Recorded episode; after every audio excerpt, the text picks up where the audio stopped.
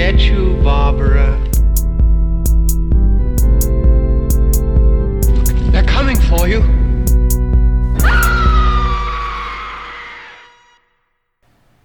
Herzlich willkommen zur 14. Episode von Devils and Demons. Es ist draußen sehr warm, wir schwitzen alle, aber wir sind trotzdem froh, heute alle hier zu sein. Alle heißt, an meiner Seite ist Pascal. Hallo. Und heute wieder ein Special Guest, und zwar die Lara. Hallo. Ich bin der Christian, ihr kennt mich. Ähm, Lara kennt ihr vielleicht auch, aber für die, die sie noch nicht so gut kennen, wird sie sich jetzt einmal kurz vorstellen. Lara, wer bist du eigentlich? Äh, wer bin ich eigentlich? Ich bin freie Autorin und Journalistin aus, lebe in Berlin und bin auch viel im Internet unterwegs. Unter anderem äh, sind wir zusammen im Das Filmquartett Podcast zusammen und dann schreibe ich äh, und po podcaste ich für Polygamia. Bei den Femgeeks gucke ich mir die feministischen Blickwinkel so ein bisschen an und mache viel zu Thema Comics, Popkultur und so weiter. Dann bist du, glaube ich, bei unserem heutigen Thema genau richtig bei uns. Ähm, mhm. bevor wir das Thema verraten, was wir auch schon in der letzten Episode verraten haben, fällt mir gerade ein. Ähm, Lara, wir widmen uns ja hier hauptsächlich dem Thema Horrorfilme. Ja. Und ähm, als Eingangsfrage doch mal direkt gefragt, nennen den Zuhörern doch einfach mal drei deiner absoluten Lieblingshorrorfilme, damit sie ungefähr so einen Einblick haben und dich einschätzen können. Und bewerten können. Oh ja, Fünf Sterne. Jetzt, jetzt muss ich, jetzt muss ich, mich, muss ich mich stellen. Und zwar, ähm, mein erster Lieblingsfilm ist Alien. Der zweite Lieblingsfilm heißt The Guest und der dritte heißt Let the Right One In. Das Original aus äh, Skandinavien, nicht das Remake. Let the Right One In. Ja. Oder so war, glaube ich, auf Finnisch. Ne? ich weiß nicht, das klang so ähnlich wie das Englisch. Äh, ja. Das ist auf jeden Fall eine sehr gute Auswahl, wie ich finde. Mhm. Vor allem bei äh, The Guest, den ich tatsächlich auch sehr zu schätzen weiß. Also das ist schon mal äh, sehr gut gepunktet, den mag ich auch sehr. Ja, ich, ähm, ich stehe halt eher auf Thriller-Horror und Suspense-Horror als so Blutspritzorgien und Creature-Features. Das, äh, deswegen, Alien fällt da so ein bisschen raus dem Rahmen, weil das halt auch eins, ein, einer der ersten Horrorfilme war, die ich überhaupt gesehen habe. Ähm, aber The Guest zum Beispiel könnte man ja auch einfach nur als äh, Psycho-Thriller bezeichnen. Und das passt wiederum sehr gut zu unserem heutigen Film. Genau, ich finde, mhm. ich für mich, definiere für mich immer Horror einfach als, als eine Situation, die so sehr Horror ist, dass ich nicht mit der Person darin tauschen würde. Und das trifft letztendlich auf hm. den Gast, äh, jetzt vielleicht nicht auf die Hauptfigur, aber auf die anderen Figuren zu. Von daher würde das durchaus da auch bei mir noch unter, vielleicht nicht unter reinem Horror, aber wie du schon sagst, Horror-Thriller fallen. Horror-Thriller. Wir haben heute ähm, tatsächlich äh, springen wir heute so ein bisschen ähm, genremäßig. Ähm, ein Film, den man vielleicht auf den ersten Blick halt, wie eben auch The Guest, nicht als reinrassigen Horror bezeichnen würde, aber ein Film, der definitiv Horror-Tendenzen hat und dazu auch noch ein Anime ist. Ähm, wir reden nämlich heute über den 1997 veröffentlichten Anime Perfect Blue von Regisseur Satoshi Kon, den viele, ja, wahrscheinlich, ja doch, ich denke, ist ein ziemlich berühmter Regisseur eigentlich, der auch äh, tolle Filme gemacht hat, wie äh, Paprika oder Tokyo Godfathers. Leider 2010 viel zu früh verstorben, aber er hat uns ja wirklich ein paar richtig klasse Filme hinterlassen, wie eben auch Perfect Blue. Ähm, Lara, du bist zu Gast und deswegen darfst du den Zuhörern natürlich auch erklären, worum es im Perfect Blue geht. Ja, das ist gar nicht so einfach, aber ich versuche es mal ähm, runterzubrechen. Und zwar geht es um die äh, sehr junge äh, Mima. Mima ist Sängerin eines klassischen K-Pop-Trios, äh, die ziemlich erfolgreich schon sind, eine große Fanbase haben, aber jetzt noch nicht Megastars. Also sie treten auf so lokalen Festivals aus und so. Und ähm, die entscheidet sich aber am Anfang des Films, dass sie die Sängerin-Karriere aufgeben will, weil sie gerne Schauspielerin werden möchte. Und ihre erste Rolle ist ähm, eine anfängliche Nebenrolle in einem ja, auch Krimi, Psychothriller, der sehr ähnlich einem von der Handlung ist wie ähm, das Schweigende Lämmer. Und äh, da hat sie so eine kleine Nebenrolle am Anfang und die wird dann zwar später ein bisschen größer. Und ja, es gibt Fans, speziell ein Fan, der mit damit nicht klarkommt, dass sie nicht mehr Sängerin ist und der fängt an, sie zu stalken. Und dann ähm, kommt es zu mysteriösen Todesfällen um diese Filmproduktion herum und ähm, sie fühlt sich immer mehr ja, bedroht und gleichzeitig weiß sie aber auch nicht mehr so recht. Ähm, sie hat so eigene Wahnvorstellungen teilweise, was ist jetzt echt und was ist nicht echt. Da soll, soll ich jetzt das Ende auch sagen? Mhm. Das okay. ist sehr gut zusammengefasst. Ja. Ich auch. Aber ich muss kurz korrigieren, es ist tatsächlich J-Pop, nicht K-Pop. Entschuldigung, natürlich. J-Pop. Voll, vollkommen angenommen. Ähm, gleich ähm, vorweg, bevor wir jetzt ein bisschen tiefer gehen auf den Film eingehen. Ähm, der Film ist definitiv ein Mindfuck-Film, ähm, bei dem man auch vielleicht nicht zu viel verraten sollte. Deswegen werden wir das Ende, wie es auch schon ähm, beim letzten Mal bei Eden Lake mitbekommen habt, dann am Ende nochmal separat besprechen, das Ende, so dass ähm, wir es drin haben, aber die Leute, die nicht gespoilert werden wollen, dann nicht großartig umherspulen und weiter drücken müssen. Ähm, ja, Perfect Blue. 1997 ähm, war tatsächlich ja auch in Europa ein ziemlich großer Erfolg, was ja zunächst auch überrascht hat. Ich meine, ähm, es gab ja da schon die, sag ich mal, ja, Klassiker wie Akira oder Ghost in the Shell oder Jinro, ähm, aber die waren halt alle mehr so im Science-Fiction-Genre, äh, ähm, hm. hm. sag ich mal, ähm, verwurzelt. Und, und Perfect Blue ist ja ein Film, der sehr viel auf Realismus Wert legt, so ein bisschen eher zeitgenössischer ist. Und es hat ja schon ein bisschen verwundert, dass der Film gerade in Europa, die ja auch noch in den 90ern, wo Anime ja wirklich, man muss es ja einfach sagen, für viele Leute war Anime das, was sie teilweise nachts äh, auf Vox gesehen haben. Da liefen zwar auch ein paar coole Sachen, aber es liefen auch so Sachen, die halt sehr auf, auf, auf Erotik, auf, auf, ja, Hentai lief jetzt nicht bei uns gerade, aber schon was in diese Richtung ging. Und das war halt für viele Leute, die jetzt nicht so vertraut waren mhm. mit der japanischen Kultur, war das halt so, ja, Tentakeln und, und, und Vergewaltigung und, und äh, Brüste und, und Gewalt. Aber Oder diese Kinderserien. Also, Oder diese genau. Kinderserien. Tele 5 und RTL 2. Genau, Mila Superstar, Kickers äh, und äh, die, die Sailor Moon Geschichten. Es gab nur die zwei für alle. Ja. Die zwei Extreme, entweder Kinderkram oder halt Ferkelkram, aber ja. kein ernstzunehmendes äh, Unterhaltungskino, ja. so wie man es eigentlich sonst kennt. Deswegen. Und das, äh, die Vorlage zu Perfect Blue, die hat ja ähm, Yoshikatsu Takeuchi geschrieben. Ähm, der hat einen Roman, also es ist tatsächlich nicht mal eine Manga-Vorlage, so wie man das oft hat. Es ist tatsächlich eine richtige Romanvorlage. Hört auf den Namen Pafikuto Buro Kansen Hentai, da haben wir das Wort schon wieder.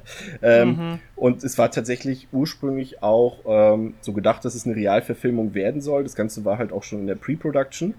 Und äh, dann sind wohl diverse Geldgeber abgesprungen. Es gibt dann auch noch so Mythos, dass diese Produktion irgendwie auch abgebrochen wurde wegen dem Erdbeben in Kobe ähm, was allerdings irgendwie nicht so ganz bestätigt ist, deswegen setzen wir das jetzt mal in Anführungszeichen.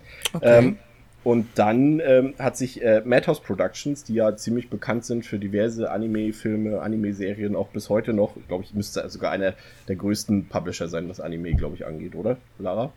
Ich glaube schon, ne? Ja.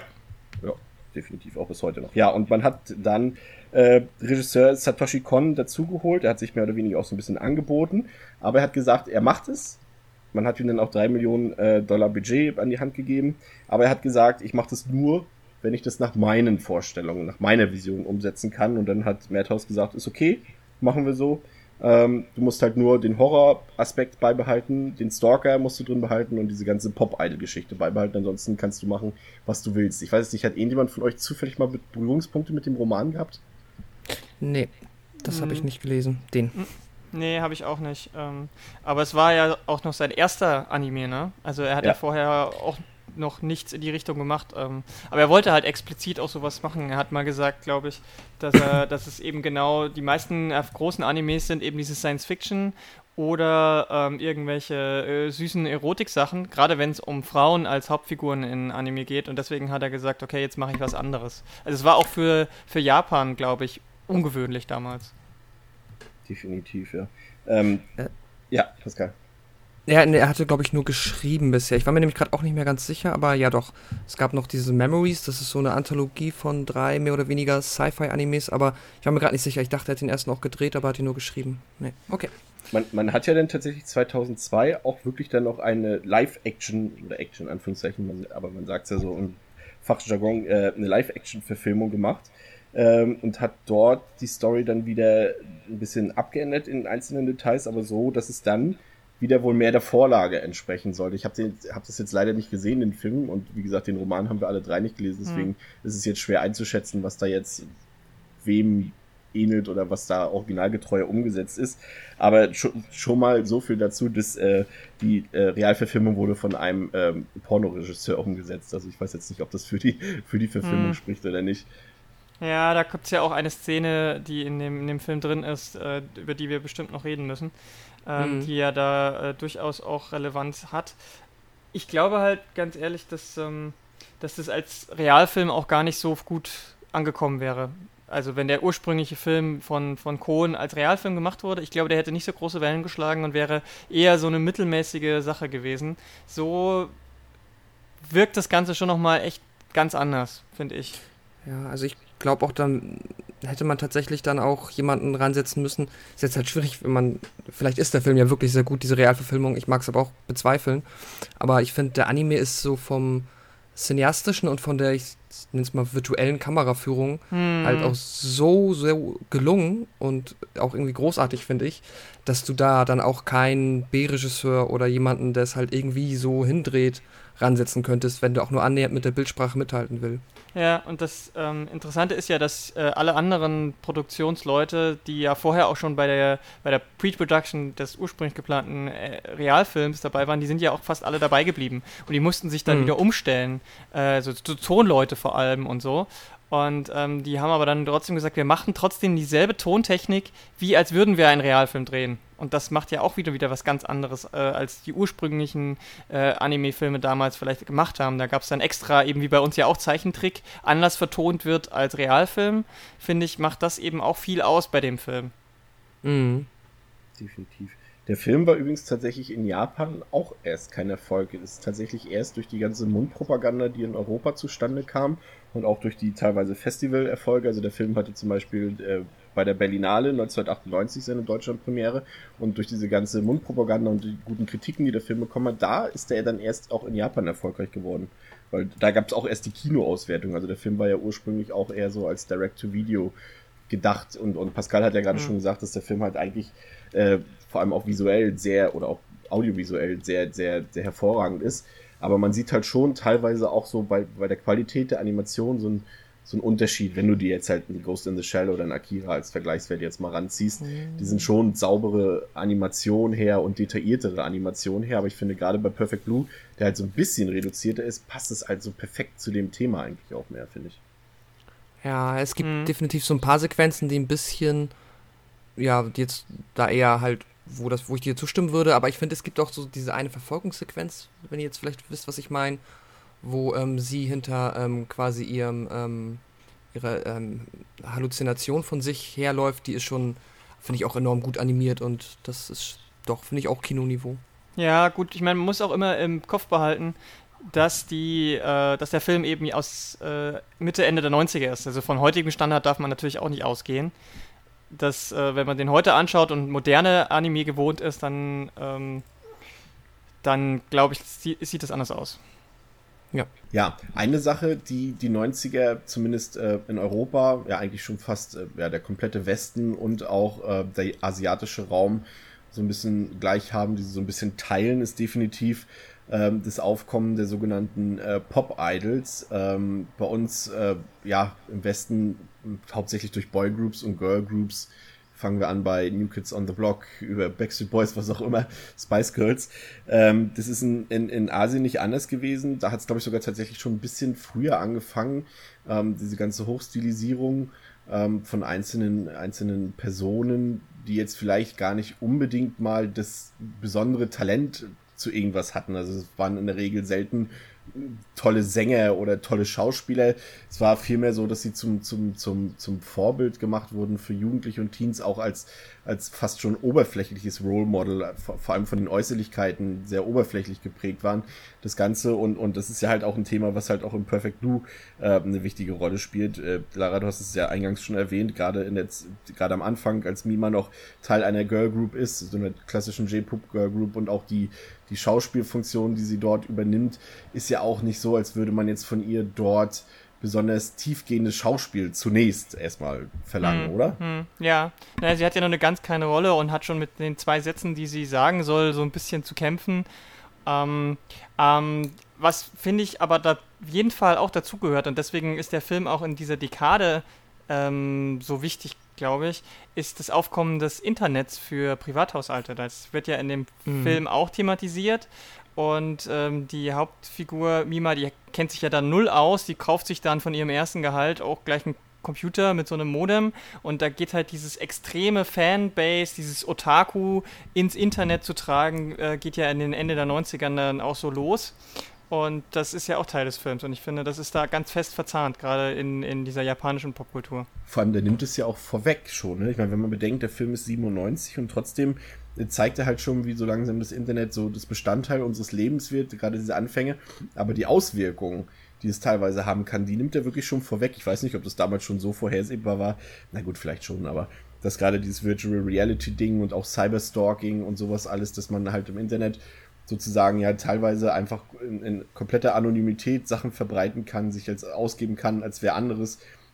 Und mhm. das zeigt der Film eigentlich sehr gut, welche Gefahren sowas birgt. Ja, für mich deswegen auch ein ganz großer Pluspunkt des Films. Ja, ich glaube auch, dass der da durchaus ein bisschen seiner Zeit vielleicht voraus war, weil ich denke mal, dass es in den Ausmaßen 97 jetzt auch noch nicht so abzusehen war, wie der Film es zeigt. Und dann ist es ja aber theoretisch oder auch praktisch genau so gekommen. Hm. Das finde ich auch ganz cool. Ich mag auch, dass der Film ähm, halt ähm, oder generell, dass die Geschichte so ist, dass die ähm, sie ist ja nicht so berühmt in dem Moment. Sie ist ja quasi so ein ähm, schon ein Pop-Idol, aber relativ ähm, mit einer relativ übersichtlichen Fanbase. Aber mhm. trotzdem, oder vielleicht genau in dem Moment ist es dann wahrscheinlich auch nochmal anders unangenehm oder gefährlicher vielmehr, wenn du dann halt dann trotzdem deine 10% oder deine ein, zwei sehr extremen Fans hast, mhm. die dich nicht in Ruhe lassen und ähm, ja, da ist man dann quasi, glaube ich, nicht so abgeschirmt von. Und du hast, das ist auch gerade das, so, was halt wirklich so nochmal viel, viel krasser ist als bei uns. Also jeder wird sich ja halt auch an die 90er oder auch heute gibt es ja auch noch, wenn man sowas sieht, sag mal, so ein Phänomen wie One Direction oder sowas, die ja auch so eine richtig krasse Fanbase haben. Aber wenn du dann halt wirklich immer diese K-Pop und J-Pop-Sachen hinterherreisen, die teilweise auch belästigen und alles aus dem Privatleben wissen wollen und selbst diese Figuren, nenne ich sie jetzt schon mal fast, diese, diese ja, Sänger, Sängerinnen zum Beispiel, dass die dann auch wirklich, sind einfach wirklich auch künstlich mehr oder weniger. Ich weiß nicht, wer schon mal sich von euch damit beschäftigt hat, wie das so abläuft. Zum Beispiel in Korea, wenn die da in diesen Bootcamps jahrelang, da werden halt mit 12, 13 werden Verträge mit, mit, Jungen, mit Jungs und Mädchen gemacht und irgendwann hm. nach fünf Jahren Bootcamp und Training, Gesangstraining, Schönheitsoperationen und sowas, dann entsteht halt irgendwann ein Produkt, aber das ist selten irgendwas, wo wirklich was Handfestes oder Handgemachtes hintersteckt. Da schreibt vielleicht einer von 20 äh, Acts kann da vielleicht mal einen Song schreiben oder sowas. Ansonsten äh, performen die halt einfach nur. Da steckt jetzt kaum mehr als Oberflächlichkeit hinter. Und, und, und das ist halt dann viel extremer noch bei uns. Halt diese Fanbase, da ist halt, die gehen halt in irgendein Einkaufszentrum und, und, und, und äh, geben dann eine Autogrammstunde. Mhm. Dann sind da nicht so wie bei uns vielleicht 1000 Leute. Dann stehen einfach mal 10, 20.000 Leute vor so einem Einkaufszentrum. Das ist halt total manisch dort und halt auch in Japan. Und, und äh, das bringt der Film eigentlich schon so ein bisschen ganz gut rüber. Gut, du hast es schon gesagt, Pascal. Es ist halt jetzt die, die Gruppe, ich weiß jetzt, habe jetzt leider den Namen vergessen, mhm. der Girl Group. Ach ja, genau. Ähm, ist jetzt, glaube ist jetzt, glaube ich, nicht so, wie du schon gesagt hast, die berühmteste fiktive Gruppe da in, in Japan. Aber es ist schon so ein bisschen was, dass es halt sie, Mima es zum gewissen Ruhm gebracht hat. Und dann äh, merkt man halt auch, dass sie, wie sie auch behandelt wird, zum Beispiel am Set bei der Schauspielerei, ähm, dass sie halt immer noch so auf diesem, dieses mhm. Kawaii, das ist ja jetzt auch so, ein, so ein beflügelter Begriff mittlerweile auch bei uns geworden, dass sie halt, äh, selbst die Leute, die dort Produzenten, sie gehen nicht davon aus, als müsste man ihr jetzt eine große Rolle anbieten, sondern wie Lara schon gesagt hat, das sind ein, zwei Sätze und mit denen hat sie schon Probleme ähm, und, und, und dass man eher ihr, ihr Niedlichkeitsfaktor, ihr, vielleicht ihr Aussehen und sowas nutzen will, um, um das mehr rein zu promoten in, in, diesen, in diese Serie und, und, und das bringt ja eigentlich schon ganz gut rüber. Also ich finde das erstaunlich, halt gerade 97, also das ist, ist weit seiner Zeit voraus, finde ich. Hm. hm. Ja, ich hatte mal das Gefühl, dass sie die auch dann halt da reingenommen haben, damit du halt dann, wenn die 10.000 Fans haben und das ist ja offensichtlich eine Direct-to-Video-Serie, die sie in dem Film dann drehen, ähm, dass da halt einfach auch, einfach so, ne, sie ist drauf und deswegen wird die dann gekauft, so nach dem Motto. So habe ich es verstanden. Ja. Mhm. Ähm, Lara, wie siehst du das? Ähm, die, es ist ja auch ein gewisser, gewisser ähm, gewisse Darstellung der Frauenrolle generell in Japan auch mit drin oder auch gerade auch wieder im Zusammenhang mit diesem Idol-Gedanken, dass halt auch diese äh, diese Sexualisierung bis hm. zu einem bestimmten Punkt äh, dort stattfindet. Halt, äh, das ist ja auch gerade auch in Asien so, dass, dass Sexualität in der Öffentlichkeit ja eigentlich kein, eigentlich gar keine Rolle spielt, mhm. aber man trotzdem zum Beispiel gerade die Frauen in, in Filmen und auch in Musik und in Serien, allem möglichen, halt immer genauso an der Grenze darstellt, so Lolita-haft, aber nie so, dass man offensichtlich was Sexuelles sieht, sondern das ist alles unterschwellig, so, mhm. so eine, so eine äh, wie nennt man das, Konnotation oder irgendwie sowas, irgendwann mhm. mal gelesen, sowas Wie siehst du das? Ja, ich bin, ich bin halt nicht so die Expertin, was japanische Fankultur angeht. Ähm, und das, also ich, ich kenne jetzt keine Real-Life-Beispiele, ähm, aber die, die Rolle der Frau in den, in den japanischen Medienproduktionen, die ist schon, äh, da gibt es schon so ein festes Bild, was sehr häufig auftaucht und es ist halt häufig eher so dieses Objektifizierende. Ähm, und das ist leider, also das ist in dem Film hier echt schwierig zu durchbrechen, weil er versucht es ja, er sagt ja, der Regisseur hat ja auch gesagt, er möchte das durchbrechen, aber andererseits mhm. stellt stell das auch so dar. Also das ist echt schon eine sehr krasse Gratwanderung. Es gibt da so einige Szenen, also zum Beispiel, wo ich mich frage, musste das so drin sein? Musste man das so explizit, auch wenn es in Anführungsstrichen nur ein Anime ist, ist er ja extrem freizügig. Also du hast ein Fotoshooting mit ihr später, ähm, in dem man halt das ist nicht nur ein sexy Fotoshooting, wie man es hier vielleicht kennt, sondern das ist ein, das ist ein Full Nude. Also du siehst halt alles in diesem mhm. Fotoshooting. Und die, das wird in dem Film halt auch äh, äh, ganz häufig gezeigt, also ganz lange auch diese Szene gezeigt. Und die Frage ist halt, hätte es das so gebraucht? Oder hätte man das vielleicht auch nur andeuten können mit einem Cover oder mit, hätte die Kamera da äh, mal wegschwenken können oder nicht? Das ist halt so ein bisschen, wo ich mir denke, so ganz rauskam der Regisseur da vielleicht aber auch nicht. Ja, das ist die Frage, ob er, ob er das jetzt letztendlich mit dieser Szene zum Beispiel kritisiert oder ob er das selber mehr oder weniger fast wieder als Fanservice reinbringt, weil es halt rein muss, um sich damit der Film verkauft. Das ist schwierig. Ich, ich finde, aber ich. Achso. Ja, ich finde, man kann auch Dinge kritisieren, ohne dass man sie so ausschweifig zeigt. Das stimmt. Ja, ich fand. Was ich fand, ähm, ich habe das jetzt auch nicht so als Fan, also ich verstehe genau deinen Punkt, aber für mich hat, hätte das als Fanservice auch überhaupt nie funktioniert, weil ich, so wie der Film funktioniert, ähm, ich da schon so sehr in, emotional involviert war, dass weder die, ähm, die geschauspielerte äh, Vergewaltigungsszene noch die, ähm, also alles, was man da sieht oder wie auch immer, oder halt dieses Fotoshooting dann noch überhaupt in dem Kontext funktioniert hätte. Also ich fand das nur unangenehm tatsächlich. Und ich hoffe tatsächlich, dass das auch so impliziert ist vom Regisseur, dass das einfach nur so, so explizit gezeigt wird, um halt nochmal dieses Unangenehme beim Zuschauer hervorzurufen und nicht, um wirklich Fanservice zu bieten, weil, also ich hoffe auch nicht, dass es so viele Leute gibt, die hm. deswegen den Film geguckt haben, weil dann weiß ich nicht, was, warum sollte man dafür den Film gucken? Ja, das, ja. Halt, das, ist ja das ist halt das, was ja. Lara sagt, das Schwierige, ob's, ob's halt, ob man das denn zeigen muss. Also ich finde gerade, äh, auch ich als Mann finde, und das ist wirklich für mich auch das Schlimmste überhaupt in Medien, wenn halt eine Vergewaltigung auch nur in irgendeiner Weise schon, selbst wenn nur die Andeutung da ist, äh, finde ich das einfach nur furchtbar. Selbst wenn es halt wie hier unterstellen will, Satoshi Kon das einfach mal in einer in einer kritischen Absicht äh, passiert ist, aber trotzdem ist es einfach so unangenehm. Ich, äh, ja, so, ich weiß nicht, wie das bei euch ist, aber es äh, entwickelt bei mir auch so, so eine Art Schamgefühl, dass man es einfach gar nicht, gar nicht dran denken will, nicht sehen will und so. Und das ist halt mhm. schon was, was, was, was hier halt, ja, schwierig ist. Es ist wirklich unangenehm, diese Szene. Und gerade, du hast es halt jetzt schon angesprochen, dann können wir halt mal kurz auch äh, über diese kontroverse zweite Szene reden, über diese Vergewaltigungsszene, die halt dort, ähm, ja, als Schauspiel impliziert ist in, in, in dem Film. Das ist halt äh, eine Szene in dieser Serie dort. Und ähm, ja, die wird halt auch in, in, in sehr, großem Umfang gezeigt. Und es ist zwar schon klar, dass das Mima das mehr oder weniger nicht aus freien Stücken macht, sondern mehr oder weniger auf Drängen ihres, ihres Managements sozusagen. Und, und ähm, hm. ja, aber ich weiß nicht so recht. Ich meine, Satoshi Kon hat dazu auch gesagt, dass er, dass er gerade, ähm, dass er diese Szene halt auch eingebaut hat, weil er selbst ein Mann ist und, und halt männliche Figuren aus seiner eigenen Erfahrung beschreiben kann. Und er sagt, wenn er einen Mann beschreiben muss, dann sieht er in erster Linie auch die schlechten Seiten eines Mannes. Und die hm. sind auch offensichtlich in dieser Szene, ja.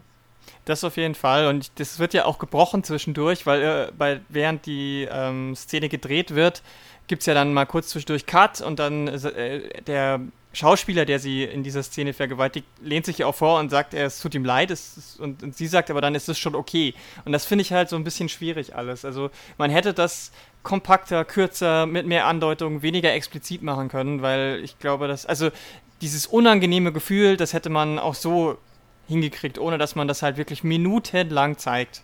Also es sind auch, es sind wirklich, also mir hat sich da alles zusammengezogen, als die Szene kam. Und deswegen, puh, äh, ich möchte ihm ja, ich kann, ich kann ihm, kann und möchte ihm da nichts unterstellen, aber ich, ich sage, von meiner Erfahrung nach kann man das auch anders darstellen. Mhm. Ähm, aber das ist halt seine kreative Entscheidung, aber ich kritisiere das halt jetzt an, an, dem Film in dem Moment. Damit muss er dann auch, mhm. muss der Film dann halt auch klarkommen.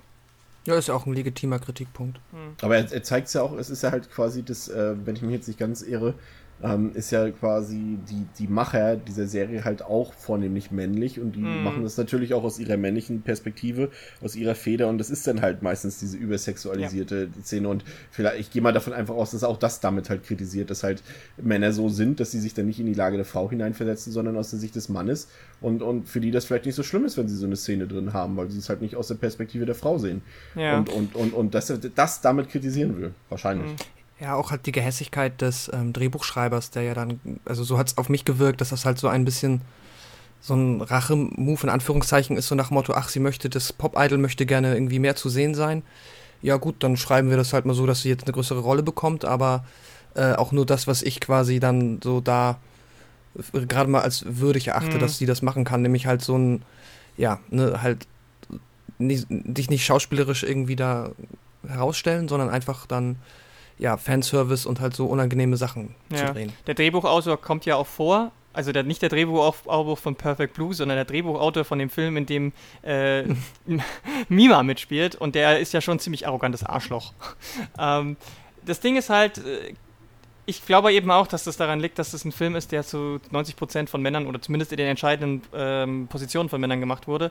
Das ist auch okay, wenn es solche Filme gibt, aber das Problem ist einfach dabei, dass es nicht genügend andere Perspektiven ist. Es gibt halt keine vergleichbaren Filme von äh, quantitativ her von Frauen, die das Drehbuch schreiben oder das, äh, den Film drehen, die vielleicht auch solche Themen bearbeiten, auch solche ähm, Figuren haben, da gibt es halt keinen Gegenpart. Deswegen kann man da jetzt nur spekulieren, hätte eine Frau diesen Film anders gemacht, hätte eine Frau das Drehbuch anders geschrieben das ist leider eben ein großes Problem, was diese Industrie sowohl in Asien als auch in Hollywood hat, wahrscheinlich auch bei uns in Deutschland, dass diese, diese, diese Einseitigkeit der Perspektiven. Weil es ist ja okay, dass es diese Art des Films gibt, aber wenn es nur diese Art des Films gibt, dann haben wir halt echt so eine Schräglage. Und ich meine, wenn wir nach Hollywood gucken, diese ganzen Psychothriller, ich meine, es ist nicht weit weg von sowas wie Sieben. Es ist ähm, ganz nah dran an sowas wie Black Swan. Und das sind da, da sind alle Männer diejenigen, die Geschichten erzählen, auch wenn die Frauen in der Hauptrolle sind. Ne? Also das ist immer, das ist immer so ein bisschen, was mich sauer aufstößt. Ja, das stimmt. Ja, das ist schwierig. Ähm, die, die, was der Film auch macht, und das finde ich macht er auch tatsächlich gut, ist halt dieser Aspekt, äh, um nochmal wieder auf den Eingangspunkt mit dem Pop-Idol hinauszugehen, ist halt auch das, dass uns ähm, gerade die Medien oder dieses Produkt, nehmen wir mal jetzt einfach diese Girl Group, äh, die da eingangs gezeigt wird des Films, ähm, als Produkt, weil es ist letztendlich nichts anderes als ein Produkt, äh, uns ansehen, dann ist es halt so, dass dort drei hübsche Mädchen stehen, die ein paar Songs trällern ähm, und vielleicht auch, das ist ja auch zum Beispiel äh, in, in Korea zum Beispiel so, dass die, oder auch in Japan, dass gerade diese äh, Künstler in Anführungszeichen, die, die halt bei dem jungen Publikum gut ankommen, äh, die dürfen halt auch kein Privatleben haben. Es darf zumindest mhm. nicht in den Medien stattfinden. Wenn dort bekannt werden würde, dass dort jemand mit einem anderen datet oder überhaupt mit jemandem datet, was quasi die, die Träume der Mädchen und der, Men der Jungs, die vielleicht äh, von diesem Popstar schwärmen, äh, zerstören würde, das darf dort halt nicht passieren. Und das ist halt auch hier so ganz gut dargestellt, dass dort halt ein Bild in der Öffentlichkeit entsteht, diese drei Mädchen, und es darf halt nicht gebrochen werden. Und, und, und dass diese Leute aber im realen Leben diesem Bild nie gerecht werden und zum Glück auch nie gerecht werden. Äh, das macht er halt auch ganz gut. Und weil du hast halt diesen Stalker und der stellt dann halt fest, dass Mima halt gar nicht so ist, wie sie dort auf der Bühne steht, sondern dass sie halt auch vielleicht ein Sexualleben hat oder, oder, oder vielleicht auch freizügiger ist, als sie sich einfach eigentlich ähm, in dieser Girl Group, in dieser, in dieser engen Masche geben muss. Und das äh, macht er halt auch ganz gut. Weil das, damit, damit können halt viele Leute nicht umgehen, dass diese Leute halt vielleicht gar nicht so sind, gerade im Pop-Business, wie sie halt auf der Bühne präsentiert werden. Ja, definitiv. Also das ist ja ein ganz großes Thema des Films, dieses, diese eigene Identität, wenn man so eine Art von Karriere einschlägt. Das wird ja immer wieder auch aufgebaut. Ist ja ganz zentral eine Stelle, wo ähm, der Satz, wer sind Sie, den sie eigentlich sagen soll, sich ja dann quasi für sie zurückspulend ähm, reflektiert und sie sich natürlich fragt, wer bin ich? Das ist ja, ähm, wenn wir dann später im Spoilerteil aufs Ende zurückkommen, äh, zu sprechen kommen, auch nochmal ganz äh, deutlich. Ja. Mhm. Ähm, Okay. Eingangsfrage wie immer, bevor. Habt ihr noch was, bevor wir äh, jetzt äh, mal direkt auf den Film eingehen, was auf einzelne Szenen oder was uns gefallen hat und was nicht? Hm, hm, hm. Ähm, dazu nicht. Ich kann auch höchstens, weil ich das gerade äh, so, als, äh, so als Nebenfakt äh, nochmal anbringe. Ich habe tatsächlich, glaube ich mal, da war ich 16 oder 17 habe ich mal ähm, eine so einer japanischen Idol Group, glaube ich, für ein halbes Jahr oder vielleicht auch ein bisschen länger gefolgt, so. Mhm. MySpace? In meinem kompletten. nee, also einfach nur so im Internet. So. Das war da in meinem Zockerclan und dann hatte ich da Leute und wir fanden die alle gut. Irgendwie Morning Musume heißen die. Und das war 2002, da gab es diese Girl Group in ihrer dritten Generation. Das läuft dann immer so ab, dass die irgendwann eine, also wenn eine Frau zu alt ist oder wenn sie dann halt quasi das nicht mehr aushält, dann da mitzumachen, so würde ich es, oder wenn der Vertrag ausgelaufen ist, dann wird sie quasi durch jemand Neues ersetzt. Und jetzt bin ich da gerade nur mal eben, weil es halt so dazu passt, auf die Seite gegangen und das ist tatsächlich jetzt die gleiche Girl Group in der 13. Generation mit, ich glaube, insgesamt über 60 Mädchen, die da alle mal für zwei bis drei Jahre drin waren. Das ist schon. Äh, das, das kommt ja auch noch dazu. Wahnsinn. Das halt dieser, dieser Vertragsaspekt, wenn man das so, nehmen wir mal eine Band, nur mal irgendeine x-beliebige Band, ich, mir fällt jetzt einfach nur gerade spontan Coldplay ein, die machen halt einen Plattenvertrag und da geht es darum, dann mal irgendwie mit Universal oder so, äh, du darfst, ihr macht vier Platten bei uns. Und wenn der Vertrag mhm. abgelaufen ist, dann können sie sich entweder sagen, ja, wir verlängern oder wir suchen uns eine andere Plattenfirma oder wir äh, publishen uns selbst. Aber gerade im asiatischen Raum ist es halt nicht so. Dort wird, wird ein Vertrag mit einer einzelnen Person gemacht, auch wenn es eine Girl Group ist. Und, und wenn der Vertrag abgelaufen ist und, und, und das Plattenlabel sagt, ähm, ja, wir wollen euch nicht mehr, dann ist vorbei. Dann lösen die sich einfach auf. Das ist nicht mhm. so, dass die dann sagen, ja, wir machen dann woanders weiter, das ist aber vorbei. Und es kann dann halt auch einfach mal passieren, dass jemand da ganz erfolgreich ist und, und, und äh, einen Tag später sagt die Plattenfirma, der Vertrag ist abgelaufen, ach, wir nehmen jetzt eine andere und dann ist Schluss. Mhm. das ist für Fans, für Fans besonders gut, sowas.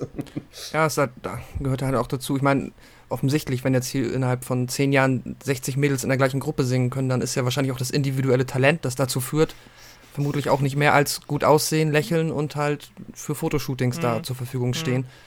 Und dann bist du natürlich, wenn du halt dann da nicht mehr die Leute hast, die dir das alles vorlegen, dann können die natürlich auf eigenen Füßen auch nicht stehen. Und das ist, glaube ich, auch mit so das größte Risiko, dass du dann einfach, du, also wenn du es nicht aus irgendwelchen Gründen geschafft hast, innerhalb der kurzen Zeit, die du präsent bist, da deine Schäfchen ins Trockene zu bringen, dann hast du danach wahrscheinlich ernsthafte Existenzprobleme, würde ich mal sagen. Und das ist auch gerade in Asien. Das ist auch gar nicht so einfach, weil ich hatte dann gerade halt, ich kenne mich halt ein bisschen mit K-Pop aus und, und da ist es dann halt auch so, dass du, ich hatte ja vorhin eingangs erzählt, dass du halt dann wirklich da vier, fünf, sechs Jahre im Bootcamp bist, bevor du überhaupt sozusagen als Solokünstler oder als Teil einer Gruppe ähm, das Licht der Öffentlichkeit erblicken darfst das müssen die dann bezahlen im Nachhinein. Das wird erstmal die ersten äh, Jahre, wo die dann vielleicht dann Erfolg haben kommerziellen, dann wird das erstmal abgezahlt. Das wird von deren Einkommen direkt abgerechnet. Diese ganze Ausbildung, die die machen, die werden, werden ja auch dann müssen von zu Hause ausziehen und wohnen dann in diesen Bootcamps selbst drin, in so Häusern, wo zig, zig hunderte Girlgroups und Boygroups wohnen drin.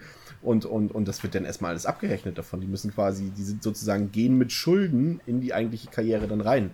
Und da muss man wirklich dann erstmal ranklotzen da. Und wie gesagt, die Halbwertszeit, wie du schon gesagt hast, du bist halt austauschbar komplett und du hast dann vielleicht, sag ich mal, vom 17. Lebensjahr vielleicht bis zum 24. oder 25. um mal ganz extrem zu sagen. Danach ist dort deine Karriere vorbei. Es sei denn, du wechselst vielleicht dann in Schauspielbusiness, was auch immer, aber gerade im Musikbusiness, ja. Ähm, aber das ist doch, ganz ehrlich, das ist doch bei uns nicht anders. Also die ganzen Pop-Idols, die hier gecastet werden in DSDS und Sing My Sing Song Dingstar und Voice, die haben doch genau dieselben Knebelverträge. Also ich glaube, das ist einfach allgemein in diesem Casting-Pop-Business so. Es ist vielleicht in Asien noch ein bisschen extremer in ihren Vorbereitungen mit diesem Bootcamp und so, aber an sich ist das hier genauso. Die haben dann auch die Knebelverträge und die werden dann auch nach einem Jahr oder so, wenn, wenn die neue Generation nachkommt, dann interessiert die auch keiner mehr. Also ich glaube nicht, dass es ein asiatisch, asiatisch-spezifisches äh, Phänomen ist, sondern eher so dieses Casting-Ding all, all, allgemein. Mhm. Ja, ja, nee, ja, absolut, absolut. Ich wollte es halt nur, dass es halt extremer ist noch. Also es ist ja, bei ja. uns sicherlich auch so, wie du sagst, aber es ist halt schon so, dass es fast da äh, militärisch zugeht. Hm, hm, ja. Hm. Ja, aber auch eher so dieses Extremer stimmt halt und dadurch, dass du aber, glaube ich, auch umso extremer du es treibst, irgendwann halt so eine Grenze überschreitest, ab derer dann hm. die Menschen, die da durchgeschleust werden, halt danach es wirklich irgendwann unfassbar schwer haben, wieder auf, also das ist auch jetzt nur so eine Behauptung von mir, nee, aber unfassbar so. schwer hast, haben, auf eigene Füße zu kommen. Du hast auch tatsächlich ähm, viele Fälle auch von, von Leuten, die dann, wenn auf einmal die Karriere vorbei ist, die dann Selbstmord machen, Suizid machen. Das ist tatsächlich mhm. auch so, dass es nicht so selten ist. Und gerade in, in einem Land wie Korea mhm. und Japan, wo halt die Selbstmordrate sowieso schon extrem hoch ist im weltweiten Vergleich, ist es auch da ja letztendlich kein Wunder. Es ist halt immer noch der Erfolgsdruck. Du musst halt funktionieren, ne? Mhm. Ähm, aber das ist ja, ja. auch Teil des Films. Das finde ich halt, Richtig, das finde ich ja. halt so super. Ne? Mhm, genau. Dass äh, man das mal hinterfragen kann, ob man das überhaupt so unterstützen kann. Ähm, wie fandet ihr den Film? Total scheiße. Nein. Ich, ich, bin, ich bin ja, ich, ich gebe ja ganz offen zu, ich bin keine regelmäßige Anime-Konsumentin. Also ich kenne ganz wenig Serien, ich kenne ganz wenig Filme, aber das hier war schon echt, als ich das das erste Mal gesehen habe, da hat es mich echt umgehauen, weil ich schon dachte, wow, also das ist, selbst wenn es wenn es keine Anime-Sache wäre, sondern eine westliche Zeichentrickproduktion oder so, dann, also was da alles drinsteckt an Themen und, und wie das auch umgesetzt ist, ist, ist schon echt respekt, mehr als respektabel, muss ich schon sagen. Ähm, da, ist, da ist auch technisch ähm, und kreativ so viel drin, dass ich mir sage, boah, das ist einer der besten Anime, die ich je gesehen habe. Also für mich persönlich sogar steht der Film über solchen Sachen wie Ghost in the Shell und äh, Akira, weil er abseits von dieser dieser ähm, Präsentation eben auch inhaltlich so viele Themen sozial, soziopolitisch irgendwie angeht. Deswegen ist der, ist der bei mir fast auf, ich würde sogar fast sagen, auf Platz 1. Bei mir auf jeden Fall auch, genauso wie du es gesagt hast. Bei mir steht da auch tatsächlich so, so virtuos vielleicht Akira und Ghost in the Shell, äh, natürlich auch inhaltlich, aber vor allem halt audiovisuell sind. Äh, so ist es halt krass, weil für mich ist Perfect Blue als ich den das erste Mal gesehen habe, und das war halt noch zu einer Zeit, wo ich mich halt wirklich mit Anime überhaupt nicht auskannte. Das war tatsächlich auch einer der ersten, die ich gesehen habe. Ähm, da war das natürlich erstmal schon, wie du angesprochen hast, erstmal ein kleiner Schock. Aber gleichzeitig dann auch die, die Befriedigung zu erfahren, dass, dass halt so ein Anime äh, eben nicht nur präferiert für Kinder sein muss oder halt diese, dieses Kickers, Mila, was auch immer, obwohl das ja, kann man ja auch nicht vergleichen, das ist aus den 60ern und 70ern. Da wusste ich ja noch nicht mal, dass es überhaupt Anime sind. Das habe ich erst Jahre später erfahren. Das wären ganz normale europäische Trickfilme. ähm, aber ähm, aber das, das zeigt halt, dass ein Animationsfilm halt wirklich auch erwachsene und anspruchsvolle Inhalte bedienen kann. Und das war mir vor Perfect Blue noch relativ neu. Man muss auch zu sagen, ich habe jetzt Akira und Ghost in the Shell tatsächlich auch erst danach gesehen. Ähm, aber das war für mich neu und hat für mich auch generell das Genre des Anime überhaupt erst äh, interessant gemacht, dass ich sehen kann, okay, die können sich mit sowas beschäftigen und es wirkt nicht blöd, weil sie es auch einfach, obwohl es Animation ist, einfach auch wirklich gut und realistisch rüberbringen können. Und das ist vor allem für mich der größte Erfolg, also mein persönlicher Erfolg mit äh, ähm, Perfect Blue gewesen. Ähm, die, die, was wir noch gar nicht erwähnt hatten, ist ja, dass wir haben jetzt ja schon ähm, die sexuelle Darstellung. Ich muss auch noch sagen, wie er mir gefallen hat. Darfst du auch gleich. Ähm, die, aber mir fällt es gerade ein, weil wir darüber so. nicht geredet haben. Wir haben über die sexuelle Darstellung geredet, aber wo der Film natürlich auch ganz explizit ist, ist natürlich auch die Gewaltdarstellung. Ja, ja. Ha. Das, ja, okay, äh, danke. ja, da hast du recht, Chris. Danke dafür. Du, Pascal kann ja mal darauf eingehen und vorher kann er ja sagen, äh, wie sein erster, äh, sein Eindruck von dem Film ist. Es passt tatsächlich ganz gut zusammen, weil die Gewaltdarstellung jetzt in einem Beispiel ganz gut mit dem einhergeht, was ich am Film besonders mag. Ähm, weil ich kannte vorher auch schon, ich habe den dieses Jahr auch tatsächlich als zum ersten und jetzt kurz vom Podcast zum zweiten Mal gesehen. Was noch so ein, ja, ich glaube, meine vorletzte Satoshi Kon-Lücke war, die ich jetzt mal schließen wollte. Und ähm, ja, mal kurz zusammengefasst, ich fand ihn auch sehr gut, hat mich ähm, sehr begeistert. Und einfach mal beispielhaft, was mir zum Beispiel sehr gut gefilmt ist, dass der Film ganz viele ähm, tolle Metaphern und so Motive benutzt, die ähm, eigentlich im Hintergrund stattfinden oder auch so subtil verbaut sind, die aber immer wieder, finde ich zumindest, relativ eindeutig dann auf die Kernaussage des Films zurückkommen. Und wo du das gerade mit der Gewalterstellung gemeint hast, gibt es halt diese eine Mordszene, wo der Produzent oder der Agent vielmehr vielleicht von ähm, Mima ähm, getötet wird und dann halt aber auch mit dem Schraubendreher sehr brutal und explizit gezeigt halt in die Augen, was halt auch so hm. offensichtlich war das nicht der Fotograf? so ich bin war auch, das der Fotograf? Auch, also der Fotograf ist der, der mit dem Pizzaboten Oh, dann habe ich das verwechselt. Ja, das ist der Fotograf. Aber das würde auch passen wegen Fotograf und Augen. Das ist genau. ein gutes ja. Motiv. Das ist der, dieser, genau. der dieses vollkommen nackt Fotoshooting gemacht hat. Genau, also das fand ich zum Beispiel, ähm, sowas finde ich ganz gut. Oder die Szene, als ähm, sie die, die schon erwähnte Vergewaltigungsszene gedreht hat. Und dann kommt sie nach Hause und bis dahin hat sie sich noch so halbwegs im Griff und sieht dann aber einfach, wie ihre Fische alle tot sind. Mhm. Was eigentlich auch komplett nebensächlich ist, aber so, wie ich es auch wieder interpretiert habe, halt auch so ein bisschen dieses, da ist jetzt was in ihr gestorben und zeitgleich stehen dafür halt auch die Fische jetzt als ja. Tod der Unschuld Symbol. So. Genau, und in dem Moment bricht sie dann halt auch zusammen. Und ganz am Ende, glaube ich, dann, wenn sie dann irgendwie noch ein bisschen damit faselt, dann sieht man aber noch zwei Fische da irgendwie rumschwimmen. Keine Ahnung, ob mhm. das auch noch dazu gehört oder nicht. Aber das mag ich halt sehr, dass der Film sich so viel Mühe gibt, ja. ähm, da auch auf so einer zweiten, auf so einer Metaebene immer noch ähm, mitzuspielen. Das, ja, findet man jetzt auch nicht so häufig bei solchen Animes. Aber das ist ein Ja. gutes Beispiel, das du da gerade nennst, ist halt, ähm, dass der Film halt wirklich auch, und das hat man ja wirklich, äh, klar, es gibt viele anspruchsvolle Filme, aber dass du jetzt hier so einen Film hast, äh, wie Perfect Blue, der wirklich jede Sekunde deine Aufmerksamkeit fordert, ist auch wirklich, selten, finde ich. Weil du halt wirklich so viele Details drin hast und halt durch diese, sind wir ja noch gar nicht drauf eingegangen, auf die verschiedenen äh, Erzählebenen, die der Film hat, aber er fordert halt wirklich komplett deine Aufmerksamkeit und das finde ich halt so cool. Also der ist halt, äh, so tiefgründig und so, so facettenreich, dass halt wirklich in jeder Sekunde irgendwas passiert, auch wenn du denkst, es ist nur beiläufig, wie du es gerade gesagt hast mit den Fischen. Aber das steckt dann auch immer ein, tief, ein tiefgründiger Sinn hinter und das finde ich auch sehr, sehr äh, hervorzuheben bei dem Film. Hervorhebenswert. Ja, definitiv. Und sonst mit der Gewaltdarstellung mh, ist halt, spielt halt, glaube ich, so ein bisschen genauso wie die explizite sexuelle Darstellung mit ein. Ich bin auch da, oder hoffe ich zumindest, oder denke mir mal, dass er das auch einfach nur gemacht hat, um es halt härter und unangenehmer zu gestalten.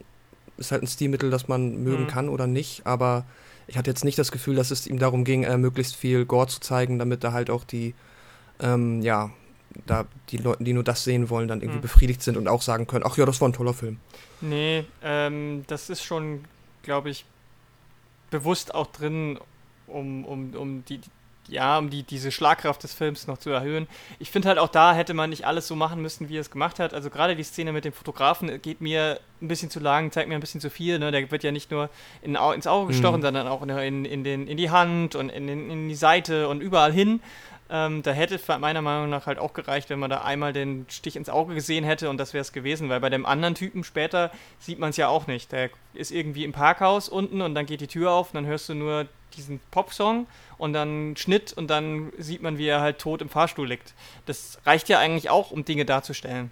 Und ähm, deswegen auch da hätte man vielleicht so ein bisschen zurückdrehen können, aber ähm, naja, das ist, ist, ist okay, wenn das so drin ist, dann, also es passt zu der explizite, äh, expliziten Darstellung von allem anderen auf jeden Fall. Ähm, das, das ist keine Frage. Ähm, Ich denke halt im Vergleich, weil wir jetzt bei alle gesagt haben, es, es ist im Vergleich zu anderen Animes so, so, viel, so viel krasser und was weiß ich, also so viel besser und so. Äh, also zum Punkt der ernsthaften Darstellung, ich meine, die ganzen Ghibli-Filme sind ja auch Animes für Erwachsene eigentlich und selten für Kinder. Und die sprechen auch viele ernsthafte Themen an. Aber das Ding ist, dass die das immer sehr auf der narrativen Ebene machen und sehr selten auf so einer Mhm. äh, Meta- oder Metaphern-Ebene. Und das macht der Film hier halt anders. Ne? Also bei Ghibli ist es so, dass die ähm, Hauptfiguren, die, äh, die ProtagonistInnen ja oft diese, diese Reise so durchmachen, wie, wie wir sie durchmachen. Ne? Und ähm, Mhm. dann viel auch explizit ausgesprochen wird, wenn dann der Wendepunkt kommt. Hier ist einfach so viel auch einfach nur angedeutet und man wird als Zuschauerin auch ganz häufig allein gelassen. Ne? Und wenn wir jetzt wahrscheinlich gleich auf diese das Spiel im Spiel auf äh, Thematik äh, zu sprechen kommen, dann ist es ja ganz heftig so, ganz häufig. Mhm. Ähm, für mich, bevor wir genau auf diesen Punkt eingehen, ähm, wollte ich mal hervorheben, dass für mich der Film halt, obwohl halt, wenn man so im Internet umher oder in Publikationen umher stöbert, halt äh, technisch der Film jetzt nicht so extrem gelobt wird wie seine Science-Fiction-Parallelfilme, ähm, finde ich, dass der einen ganz besonderen visuellen Aspekt hat, der mir wirklich überragend gefallen hat, und das ist einfach das Editing. Ich finde, Mm. der, der, der Schnitt des Films ist Ja. absolut überragend, ähm, weil der auch halt förderlich ist für die Story, halt gerade durch das, das passt nämlich ganz gut gerade, äh, dadurch, dass du halt verschiedene Ebenen hast. Du hast halt die, die Realität, du hast die Fantasiewelt, du hast dazu noch die Welt dieser, Se- dieser fiktiven Serie. Ähm, und und, und äh, das kommt alles durch den Schnitt so gut zur Geltung, dass du teilweise wirklich erstmal überlegen musst, wo bin ich jetzt hier gerade im Film und so Ja. weiter. Und das ist so eine Sache, die wird ja häufig dann, obwohl ja auch da eigentlich Ghost in the Shell ja mehr oder weniger so ein bisschen der Vorreiter war für diese Dinge, äh, Matrix ja auch immer herhalten muss dafür, dass der das so toll und neu gemacht hat hier mit den verschiedenen Handlungsebenen und man weiß gar nicht, ist er in Matrix, ist er nicht in der Matrix. Und das hat halt Perfect Blue schon zwei Jahre vorher gemacht, nur viel interessanter. Ja, auf jeden Fall. Naja, ich meine, wenn wir jetzt gerade ja noch spoilerfrei dann äh, einfach mal über die Eröffnungsszene reden, da zeigt das, allein dieser, dieser Eröffnungsshot ist der Hammer.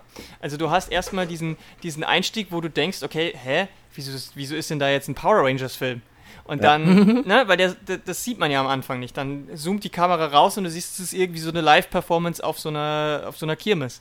Und dann kommt nochmal eine richtig starke, äh, richtig starke Szene, weil dann nämlich so wie im echten Realfilm diese One-Shots, schnittlos, die Kamera so über die Szenerie fährt und immer so einzelne Menschen rausgreift, die dürfen dann zwei, drei Sätze sagen und dann folgt die Leute, die Kamera aber jemand anders, der auch zufällig dann in das Bild kommt. Also ja. diese Ka das, das, allein dieser Shot, der ist, den habe ich so in einem Animationsfilm noch nie gesehen.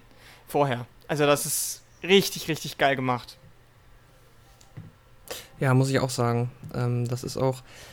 Äh, ja, ich bin auch, bild mir immer noch ein, es gibt auch eine 90er war ja auch die Zeit, wo die Animes dann viel angefangen haben mit CGI zu spielen.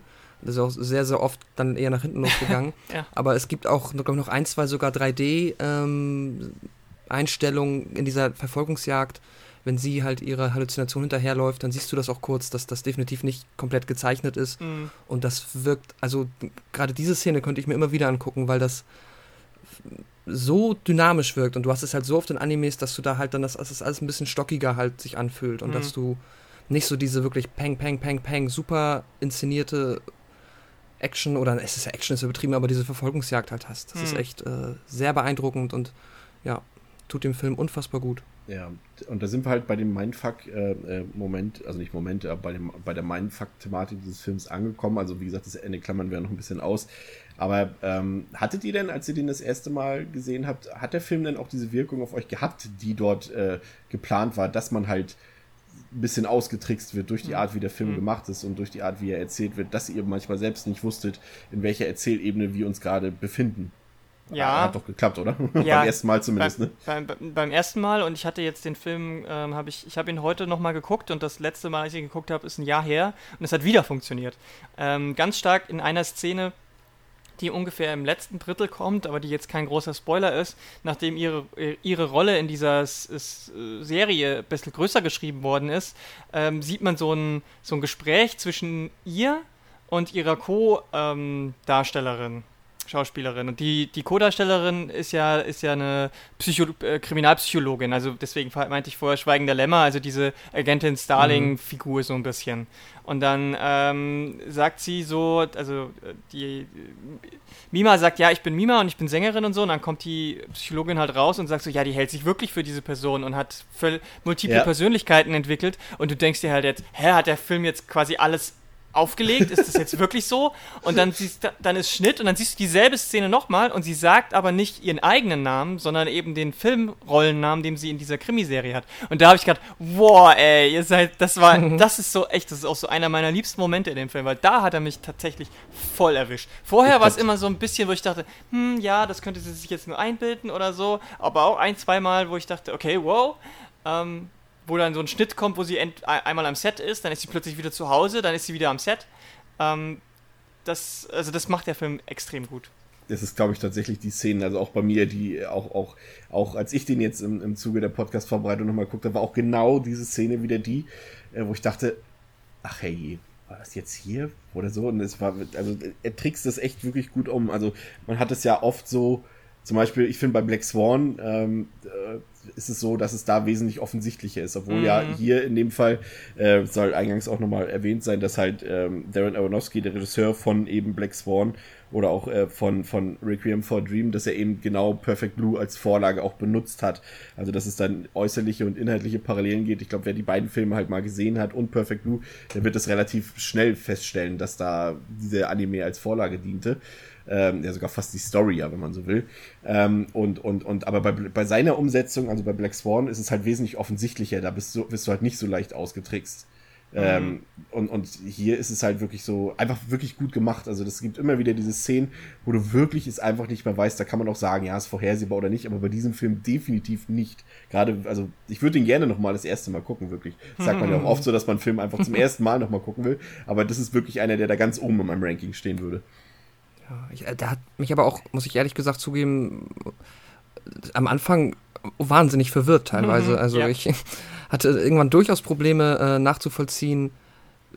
Auch, also nachdem ich ihn das erste Mal gesehen habe, die ganzen Morde, die geschehen sind, so hundertprozentig dann immer richtig zuordnen, fiel mir schwer. Ich habe da jetzt für mich so meine Logik gezogen, also meine Schlüsse gezogen. Ähm, aber es gibt dann ja auch nach dieser, ähm, nach dieser ähm, Schraubendreher-Mordszene ist es dann ja wieder ein Schnitt, dann ist sie wieder in ihrem Zimmer und dann hat sie aber die Klamotten da Und hm. dann ähm, in der letzten, im letzten Drittel dreht der Film ja nochmal so richtig durch, was das angeht. Hm. Da, ähm, hm. da ja, wird man schon ein bisschen allein gelassen. Und ich kann mir auch vorstellen, dass das vielleicht auch ähm, viele nicht so mögen. Ist auch, glaube ich, dann mit der am häufigsten genannte Kritikpunkt, weil ja, das ist halt so, wie es auch sehr viele Leute gibt, die keinen David, David Lynch-Film durchhalten. Hm. Das ähm, muss man halt auch ein bisschen, da muss man sich halt auch drauf einlassen können und nicht genervt sein, wenn der Film einmal für 30 Minuten einfach ähm, komplett in der Schwebe lässt und man nicht weiß, was gerade Sache ist. Was ich ja. gut finde ist. Achso, sag du das, Lara, bitte? Ja, weil du gerade David Lynch. Ich habe mich jetzt die ganze Zeit zurückgehalten, diesen Vergleich zu ziehen. Weil auf der, einen, auf der einen Seite stimme ich dir vollkommen zu, auf der anderen Seite ist halt, wenn man jetzt den Film nicht kennt, äh, David Lynch vielleicht ein bisschen irreführend, weil äh, der Film deutlich in sich stimmiger und nachvollziehbarer ist mhm. als jeder David Lynch-Film, den es gibt. Also David Lynch inszeniert seine Filme ja nur als Metaphern. Und da, da ist ja jede Szene ist ja, ist ja vollkommen, also so übergeskriptet auch, dass du halt merkst, die Leute, die dort spielen, die spielen da gerade was. Und ähm, mhm. das soll irgendwas bedeuten. Und das, finde ich, fällt hier ja gar nicht so stark rauf. Also ähm, klar, du hast vollkommen recht, der dreht einem im, in dem letzten Drittel auf jeden Fall nochmal auf. Aber ähm, der baut es halt langsamer auf. Also am Anfang ist sie ja wirklich noch total unschuldig und äh, man, man hat zwar schon durch diese Schnitttechnik, wo man sieht, die Performance auf der Bühne mit ihrer Gruppe und dann Gegenschnitt mit ihrem Alltagsleben, wo sie einkaufen geht, das hat schon neben der Dynamik auch schon direkt dieses, man muss sich konzentrieren, was auch, was Chris schon gesagt hat, man kann da jetzt nicht irgendwie mal kurz äh, rausschalten, geistig. Aber ähm, mit David Lynch, also da, da wollte ich nur ein bisschen vorsichtig sein mit Ja, das Vergleich. stimmt, da hast du schon, ich finde es schon recht. Hitchcock-lastiger. Ja. Ja. Das auch, ja. Nee, ich meinte auch mit Lynch tatsächlich nur dieses, du musst halt auch mal dann für diese ich glaube, es gibt halt viele ja, Menschen, die Filme gucken und die sind halt halt fühlen sich gestört, wenn sie über 10, 15 oder 20 Minuten lang quasi Szenen vorgesetzt mhm. bekommen, die nicht so einfach zu entschlüsseln sind und das dann erst später sich wieder das quasi stimmt, zusammenzieht. Aber ich finde das eher einen positiven Punkt als einen Kritikpunkt. Also ja, ich mag das auch. Also mhm. das fand ich super. Ja. Was, was, was der halt auch mit diesem Ebenenspiel gut macht, ist halt, dass selbst diese Sequenzen, die halt nicht in der Realität stattfinden, sich immer noch real anfühlen. Und das ist ja auch ein Grund, warum es für den Zuschauer auch gar nicht so einfach ist, halt das auseinanderzuhalten. Weil es ist halt nicht so, dass wie... Ähm, ja, dass da jetzt groß was passiert in den, in den anderen Ebenen, dass es nicht Realität sein könnte. Und das macht er halt so gut. Und ich finde, da, da hatte, hatte ich was gelesen zu, was, was David Cronenberg, also der Regisseur von Die Fliege zum Beispiel, gesagt hat. Er hat gesagt, dass, äh, dass Traumsequenzen halt real sein sollten in der Darstellung, weil für denjenigen, der diesen Traum zum Beispiel durchlebt, fühlt es sich ja auch echt an. Ich meine, mm. wenn wir mhm. träumen, fühlt es sich im Moment echt an. Und warum sollte sich denn nicht eine, eine, eine mediale Darstellung eines Traums nicht auch echt anfühlen? Und das fand ich eigentlich ganz, ganz sinnvoll gesagt von ihm. Ja. Ähm, und irgendjemand anderes hat er noch gesagt, äh, sorry, ich kann jetzt leider nicht sagen, wer es gemacht hat, ähm, ähm, ist, dass es, dass sich das Perfect Blue halt sich anfühlt wie eine Rekonstruktion eines Traums, weshalb auch diese ganzen Versatzstücke so, so sich so puzzlehaft zusammen zusammenbinden dann irgendwann, weil du so jeder kennt das, man träumt und wenn man es nicht aufgeschrieben hat, dann hast du das Ganze nach zehn Minuten größtenteils vergessen nach dem Aufwachen. Und wenn du dann versuchst, das alles irgendwie vielleicht diesen Traum noch wieder zu rekonstruieren, dann ist es halt auch so, dass es halt so schemenhaft in einzelnen Versatzstücken ist, du aber nie dieses Gesamtwerk dieses Traums wieder zusammenkriegen wirst. Und das mhm. macht Perfect Blue halt auch im Endeffekt als Schlussfolgerung. Auf jeden Fall, ja. Das ist, das, diese, dieses Traumthema ist ja auf jeden Fall da mit drin. Das Ding ist halt auch, dass er auf narratologischer Ebene den, den Cliff macht, dass sie ja niemandem davon erzählt.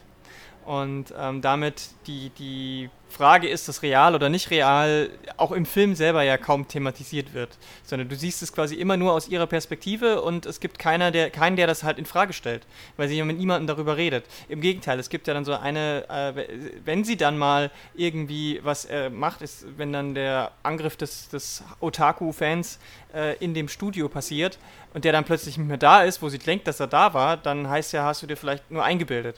Also das, da geht es dann nämlich direkt von Traumsequenz zu dem Thema äh, psychische ähm, Krankheit und Mental Health, was, äh, Teil, was ja auch Teil dieses Films ist. Nämlich äh, das Ganze kommt ja aus der Dynamik nicht nur von diesem übersteigerten Phantom, sondern auch den immensen Druck, von dem wir ja vorher schon beim Thema K-Pop und I, I, Pop-Idol gesprochen haben, dieser immense Druck, den die, die, diese jungen Menschen da eben haben und daraus eben diese diese Belastung auch sowas wie Paranoia entwickeln.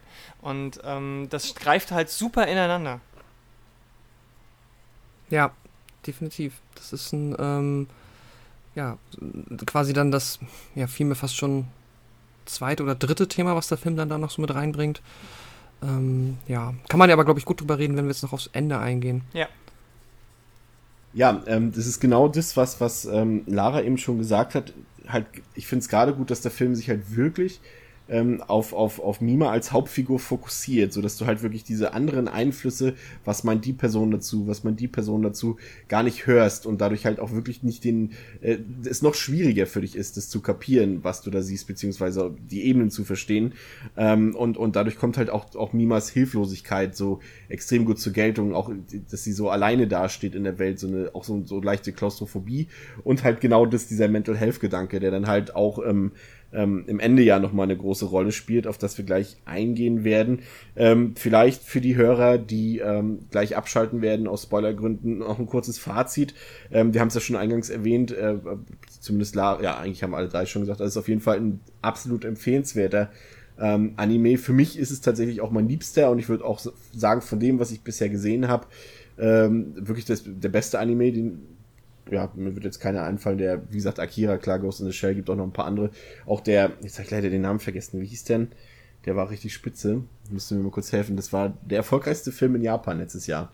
Auch oh, Anime. Ähm, ach, den habe ich auch gesehen. Ah. Ähm. Verdammt. Ich weiß, was du meinst. ich nicht. der hat, ähm, ah. Der hat echt auch weltweit über 100 Millionen Dollar eingespielt, was für ein Anime echt sehr viel ist. Also der lief auch bei uns? Ähm, nur beschränkt, sag ich mal. Im Flugzeug. ähm, warte, warte, ich hab's gleich. Eine Sekunde, die Zeit nehmen wir uns jetzt. Ähm, dit, dit, dit, Letterbox, lass mich nicht hängen. Your Name. Genau, Your Name, genau. Also, wer den noch nicht kennt. Davon also, habe ich was gehört. Der ist wirklich sehr, sehr schön. Der ist absolut, absoluter Wahnsinn. Also, den würde ich schon fast noch auch in meine Top 5 dann irgendwie mit reinzählen. Also, von den neueren Sachen ist es definitiv so mit das Beste, was man sich angucken kann. Aber wie gesagt, meine Nummer eins ist Perfect Blue, weil er halt wirklich so, so viele Ebenen hat, so viele Themen anspricht, wichtige Themen, interessante Themen. Und er macht es halt auch, auch in seiner Art der Inszenierung. Auch wenn, wie gesagt, die eine oder andere Animation vielleicht nicht mehr so modern wirkt, wie halt bei einem Ghost in the Shell zum Beispiel. Ähm, oder dass halt im, im Hintergrund jetzt auch nicht so viel Detailliertes passiert, aber es spielt dafür keine Rolle. Das ist einfach ein Film, der zeigt, dass man auch im Anime-Sektor äh, halt auch wirklich Adult-Themen bringen kann, erwachsene Themen, anspruchsvolle Inhalte und das ist so die Sternstunde für mich, die dieser Film so ausstrahlt. Also ich kann ihn nur empfehlen und wir machen das ja hier auch äh, immer gerne so, das überfordert Lara vielleicht jetzt eventuell, weil wir sie darauf nicht vorbereitet haben. Ähm, von mir bekommt der Film viereinhalb von fünf Sternen. äh, okay. Aber kannst du erst Pascal, dann kannst du noch grob, äh, kurz knobeln, auswürfeln. Äh, ja, ich kann, ja, ähm, definitiv auch einer meiner ähm, äh, All-Time-Favorite Anime, ähm, ja, Filme und ich weiß jetzt nicht, ich bin immer, ich tue mich immer sehr schwer damit, dann irgendwie so Top 5 irgendwie in richtiger Reihenfolge ähm, anzulegen. Deswegen, ähm, ja, gibt auch ein, noch eine Menge andere, die da, sag ich mal, in der gleichen Liga für mich mitspielen aber wenige, wo ich jetzt sage, dass die nochmal wesentlich besser sind oder mir noch sehr viel besser gefallen haben. Ähm, und ja, ich glaube, das Einzige, was halt vielleicht, ja, also bevor man den halt so bedingungslos empfehlen kann, wir haben das ja auch angesprochen, gibt es halt ein paar Punkte, da muss man halt ein bisschen darauf achten, ob das, äh, ja, ob das dann halt dem Menschen, dem man das empfiehlt, auch gefällt oder ob dem das auch bezüglich der expliziten Darstellung halt nicht auch vielleicht zu viel ist. Ähm, aber wer damit um kann, der wird da, glaube ich, ähm, ja, definitiv nicht enttäuscht werden. Und was Sterne angeht, ich habe dem, ich sehe es jetzt nämlich gerade auch nochmal, ich habe dem sogar 5 von 5 gegeben, genau, weil das so meine Ober-Oberliga bezüglich Anime ist und ich da nicht so viele Abstriche ziehe tatsächlich. Ich finde, der macht wenig falsch, zumindest was meinen Geschmack angeht. Also für mich ist es, wie ich schon gesagt habe, mit einer der besten Anime, aber ich kenne halt auch nicht so viele. Ne? Ich kenne die ganzen Ghibli-Filme und ich kenne noch so ein paar andere aber ich bin da nicht so versiert, dass ich jetzt aus einem Katalog von 100 Anime sage, das ist der beste, aber mhm. aus de von denen, die ich kenne, ist es definitiv einer der besten. Wenn ich mich jetzt zu einer Wertung hinreißen lassen müsste, würde ich sagen 4 von 5, weil für mich die Kritikpunkte doch immer ein ganzes Stück schwer wiegen, also gerade die mit dieser expliziten Darstellung der, der Vergewaltigung, ähm, das finde ich dann immer so, nee, das, das muss halt einfach nicht sein. Ich finde auch zum Beispiel, dass der Hardcore-Fan ähm, dort der, die optische Darstellung finde ich zu ähm, ja, Stereotyp, ne? Der hat halt schiefe Zähne und der sieht halt ein bisschen deformiert aus und der redet nicht wirklich was und hat dann auch noch eine ganz schräge, hohe Stimme, wenn er dann mal am Ende zwei Sätze sagt. Ähm, also das sind so, das zieht das Ganze von dem 5 von 5 weg, aber 4 von 5 auf jeden Fall, ja. Sehr gut. Okay, ähm, damit habt ihr eure Empfehlung bekommen. Wer jetzt noch äh, weiterhört, ähm, der bekommt dann noch unser Fazit zu dem ja auch nicht so ganz unkontroversen Ende zu hören. Also hier einmal vielen Dank fürs Zuhören. Bis zum nächsten Mal. Spoilerwarnung. 3, 2, 1. Lara, worum geht's beim Ende? Ja, es kommt ja dann raus, dass ihre, ja, wie soll ich sagen, langjährige Freundin und Mitproduzentin oder Agentin äh, Romi, Rumi, Rumi. Muri. Muri, Muri glaube ich. Nee, ich dachte Rumi. Aber egal. Rumi. Ja, du hast recht. Den, ja, die, dass die dahinter steckt. Ähm, dass es nämlich gar nicht der Fan alleine war, der hat vieles nur ausgeführt, sondern in Wirklichkeit steckt ihre, ihre langjährige Produzentin dahinter, die halt äh, selber dieses, äh, ja, sag ich mal, eine, eine, psychische Krankheit hat und sich selber für die wahre Mima hält, dann ähm, zu ihr kommt, in, äh, beziehungsweise sie mit nach Hause nimmt, ähm, sich wie, wie sie anzieht und dann sieht man halt, die hat das Zimmer von äh, Mima, was sie hatte, während sie noch bei dieser Popgruppe war, eins zu eins nachgebaut. Ähm, inklusive Poster und so weiter. Und dann gibt es halt diese krasse Verfolgungsjagd, weil äh, Rumi natürlich sagt, du bist nicht die echte, sondern ich bin die echte und versucht sie dann umzubringen. Und dann äh, gibt es diese, diese, diesen, ja, diese Szene über die Dächer von der Stadt bis runter auf die Straße und das ist mega brutal und auch äh, wirklich sehr dynamisch inszeniert. Und ich finde es sehr, sehr interessant, dass A, beide überleben, was ich nicht mhm. gedacht hätte, nachdem sie da in diese Glasscherbe so reinsteigt. Ja. ähm, und dann ähm, noch mal diese Auto-Umfahrszene so kommt, da habe ich auch gedacht, okay, mindestens eine von beiden ist doch jetzt tot. Und dann hast du eben diesen Epilog, wo sie, wo die Rumi dann in einer, ähm, ja, in einer psychologischen ähm, Anstalt ist, wo man sie halt dann sieht, dass sie sich zu 90% immer noch für die wahre Mima hält und ähm, die echte Mima ist dann mittler ist mittlerweile eine abgebrühte Schauspielerin geworden und kommt ab und zu vorbei und guckt rein, darf sie aber nicht natürlich treffen, weil das wahrscheinlich irgendwelche Psychosen und Anfälle auslösen würde. Und es endet damit, dass sie ins Auto steigt und dann so in, äh, zu sich selbst irgendwie ins Spiegelbild sagt, ich bin ich. Und dann ist der Film vorbei. Und wie findest du das Ende? Ja, also, puh. Ehrlich gesagt, weiß ich, also gerade den Epilog finde ich so ein bisschen schwierig, muss ich sagen, weil erstens hätte es den nicht unbedingt gebraucht, hm. meiner Meinung nach. Ähm, zweitens finde ich halt dann diese, ja, wie sie dann plötzlich eben, nachdem sie jetzt die ganze, das ganze, der ganze Film ja doch sehr zerbrechlich auch war und bis zum Ende auch so kurz vor der Auflösung stand, wird dann nicht gezeigt, gesagt, wie lange ist es jetzt her. Sie ist dann plötzlich diese taffe, selbstbewusste Frau und so weiter. Ähm, und dann hast du nochmal diesen letzten Satz, ich bin ich, wo ich mir nicht sicher bin, ob das jetzt nochmal eine Anspielung ist, dass es doch dass sie doch auch Teil dieser ganzen ähm, Geschichte war. Da kann ich immer noch kurz das, ähm, so wie ich es gesehen habe, es ist ja noch, wenn sie dann rausgeht, dann hörst du im Hintergrund die zwei Krankenschwestern reden, ähm, ob das jetzt wirklich die echte äh, Mima Kirigoe ist. Und mhm. das interpretiere ich so, dass sie dann halt in der Zwischenzeit eine doch recht bekannte Schauspielerin oder was auch immer geworden sein muss. Mhm. Und dann sagt sie, zumindest im Englischen, sagt sie dann, it's the real me, because, weil die eine dann sagt, nein, das kann doch nicht sein, warum sollte die hier sein? So. Und das hört sie und dann sagt sie, doch, doch, das bin ich so nach dem Motto. Okay. So würde ich das verstehen. Und sie, aber was ich auch seltsam fand, sie bedankt sich dann sogar, also oder lässt, sagt dann zu der Frau, der sie die Blumen übergibt, dass äh, die Rumi ihr dabei geholfen hat, zu dem zu werden, was sie jetzt ist, was auch so ein bisschen mhm. ähm, ja, sch schwierig ist, sag ich mal so, weil ähm, ja gut, vielleicht, ja, es ist halt immer schon wieder diese Implikation, dass man halt irgendwie man hat was ganz Schlimmes hinter sich und daran ist man jetzt gewachsen, was ja. natürlich auch sein kann. Ja. Aber das macht es halt erstmal nicht besser. Nee, gar und nicht. Ja. sich danach bei dem Menschen, der einem das angetan hat, zu bedanken, ist dann halt echt so super seltsam. Aber vielleicht bezieht sich das auch darauf, dass sie ja auf der anderen Seite ihr auch immer geholfen hat. Weiß Vorher. ich nicht. Ist sehr, mhm. Ja, ist ein sehr schwieriges Ende. Ja, das hatten wir, ich weiß gar nicht, wo das war. Diese Diskussion hatte ich letztes Mal auch gerade bei, vielleicht habe hab ich auch die sogar mit einem von euch zusammen gehabt, ähm, auch bei irgendeinem Film oder so war das, wo dann auch eine, eine Vergewaltigung dargestellt wurde und das dann als Art äh, Reifeprozess für die Figur verstanden wurde, mhm. dass das geschehen musste, dass die Person erst zu der reifen, äh, kontrollierten, erwachsenen Person werden konnte, die, die sie geworden ist. So. Und das Bei Game of Thrones vielleicht? Das ist nee, ja da nee, immer so ein bisschen nee, der Kritikpunkt. Da war es nicht, aber irgendwo anders. Also auch egal, aber das ist halt auch derselbe Punkt hier. Ähm, ich würde tatsächlich den Fokus nochmal auf die auf den äh, ein Stück weiter vorne ansetzen, überhaupt, hm. dass es dann halt Rumi ist, die da mehr oder weniger die Strippenzieherin hinter ist.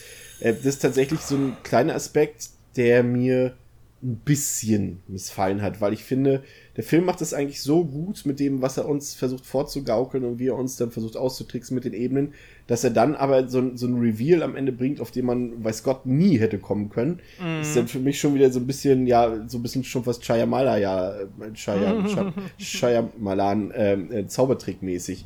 Also das finde ich dann immer ein bisschen schwierig, wenn man es wirklich in keiner Weise, auch wenn man den Film mehrfach guckt, erkennen kann und auch nicht irgendwie auch nicht eine Andeutung hat davon, äh, wie denn der Reveal ist. Das ist dann immer schwierig. Das wirkt dann so und jetzt ballern wir euch noch mal einen rein, dass ihr richtig schockiert seid. Da wärt ihr nie drauf gekommen und das finde ich immer so ein bisschen schwierig so. Aber ja, ja kann ich, ich aber also, drüber hinwegsehen. Man kann natürlich schon so argumentieren, dass es Anzeichen gibt, aber wenn du den Film das erste Mal guckst, dann kommst du da nie drauf, weil die Anzeichen, die es gibt, die kann man auch völlig anders interpretieren.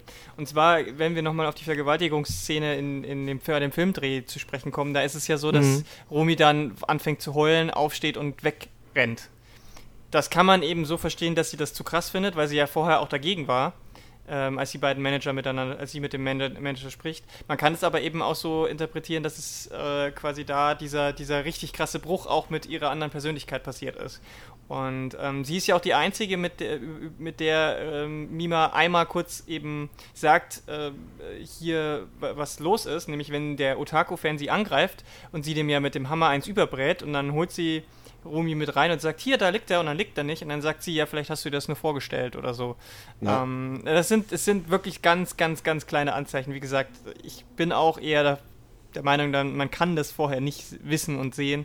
Und ähm, das ist dann schon so ein bisschen, ja, es geht dann schon so in diese, ja, wir machen jetzt nochmal mit, mit, mit, mit, richtig mit dem Schlaghammer so, so einen Wow-Effekt am Ende. Ja, mhm. okay. ja das einzig. Ähm, ja, bitte ich habe noch eine, genau, eine Frage wollte ich noch stellen, weil ähm, ist euch das auch aufgefallen oder fandet ihr es auch ein bisschen seltsam, dass das wird mal mehr, mal weniger gezeigt, aber Rumi hat auch so sehr weit auseinanderstehende Augen. Hm. Ja. Und das hat mich, hat mir mal auch am Anfang schon so ein bisschen, hat mich, weil der, ähm, der ähm, Mimania, also der Stalker ja auch hm. noch neben seinen anderen ja, dass er auch halt anders noch ein bisschen seltsam oder anders aussieht. Ähm, aber das hat immer schon so, finde ich, so einen leichten, ähm, so einen leichten Hint äh, mm, darauf hingegeben. Ja. Aber auch, ob die vielleicht verwandt sind, das habe ich, das war immer noch so, habe ich mich immer noch so gefragt. Oder ob die sonst irgendwie, ob, weiß ich nicht, ob das vielleicht auch mal, ob da noch eine stärkere Verbindung herrscht. Also. Ich glaube, so im Film wird ja nur erklärt, dass sie mit ihm zusammengearbeitet hat, dass er die Homepage macht und so weiter. Ja. Genau. Ich, ja. glaube, ich glaube nicht, dass es eine Verwandtschaft andeutet. Ich glaube, das ist eben so, eine, so ein optischer Marker, so wie, weiß ich nicht, schwarze Kleidung äh, in, in irgendwelchen anderen Filmen äh, immer irgendwie ein, ein, Giveaway ist für irgendwas. Oder mm, eben, mm. dass der Otaku eben auch diese schiefstehenden, schlechten Zähne hat und so weiter. Das sind dann immer so, so Marker, dass, dass mit den Leuten irgendwas nicht in Ordnung ist. Ähm, also, ja, ich glaube, man kann es echt vorher schwer sehen. Hm. Ja. Aber ich, ich, ich, ich finde, äh, Chris, was du gesagt hast mit diesem, das, das ist so eine ganz schlimme Trope. Also das ist eine Trope, die ich auch wirklich nicht mehr abkann, ist, dass eine Frau durch irgendwas ganz Schlimmes durchleiden muss, um daran zu wachsen. Und das ist halt in neun von zehn Fällen sowas wie eine sexuelle Gewalt äh, zu erleben. Ja. Das ist leider so. Ich meine, wenn man sich zum Beispiel ähm, den Gravity-Film anguckt, dann ist, die ganze, ist der ganze Film diese Trope.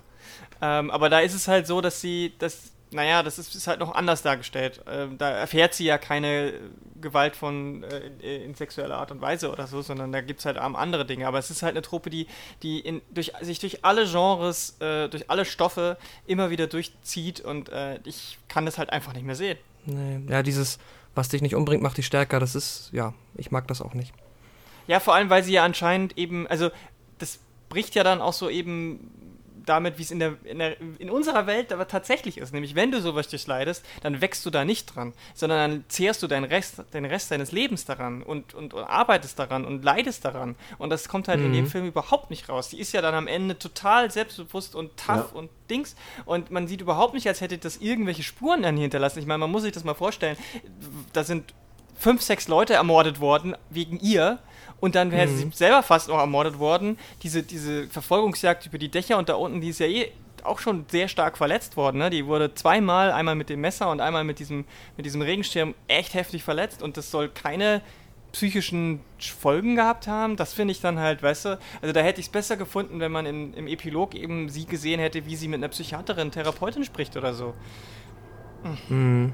Ja, das könnten, ja, ich weiß nicht, ich würde auch, ich, das wirkt schon wieder zu, zu ähm, offensichtlich blöd, als dass ich das jetzt irgendwie Satoshi Kon zutrauen würde, aber selbst wenn er sich dabei was gedacht hat, ähm, muss er sich dann zumindest die Kritik gefallen lassen, mhm. dass das definitiv so wirkt, als ob das jetzt einfach nur das, das quasi die Moral ist.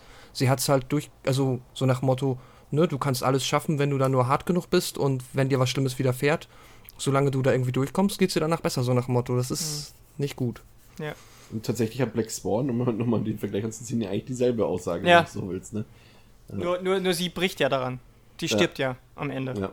Und man, also ich möchte mir, ich, man möchte sich auch für niemanden wünschen, dass es, also wenn es für jemanden mal so funktioniert hat oder zumindest, sag ich mal, jemand dann auf irgendeiner Ebene ähm, daraus dann ein besserer oder wie auch immer besserer Mensch geworden ist, dann wünscht man sich das ja theoretisch für jeden. Aber äh, das halt so darzustellen, als ob das halt so eine Gesetzmäßigkeit ist, das ist halt nicht richtig. Ja, es, es fördert halt das Bild, dass wenn jetzt, sagen wir mal, ich würde so eine Erfahrung machen und würde das jemand anderes erzählen, dass der dann durch diese ständige äh, äh Zugeballerei mit, diesem, mit dieser Trope dann sagt, ja, da, da kommst du jetzt gestärkt raus. Aber das ist halt im Echtleben nicht so. Also es produziert dann die falsche Reaktion bei Menschen, die, die in Kontakt mit solchen Opfern kommen. Und deswegen mhm. ist das, finde ich, schon echt nicht okay. Deswegen, warum halt überhaupt dieser Epilog da drin sein musste, ja, verstehe ich nicht. Ja, der, relativiert das einfach komplett, was vorher geschehen ist, so ein bisschen. Ja, also den, ja man hätte sich einfach wirklich sparen können. Und das ist halt auch der Grund, warum dann wirklich nur vier von fünf Sterne bei mir drin sind, weil der, das Ende macht da leider doch einen ordentlichen Schnitzer rein. Okay. Ähm, ich bedanke mich bei euch, dass ihr dabei gewesen seid, bei Pascal sowieso, aber natürlich auch ganz nochmal besonders bei dir, Lara, dass du dir die Zeit genommen hast mhm. und uns heute unterstützt hast. Gerne demnächst ja. wieder bei mhm. Interesse. Mhm. Wir bedanken uns außerdem bei euch, euch lieben Zuhörern, für die Kritik, für das Feedback, das ihr uns immer gebt und fürs Zuhören und weiter zuhören. Wir hören uns in der nächsten Woche. Euer Christian. bye. bye. Tschüss.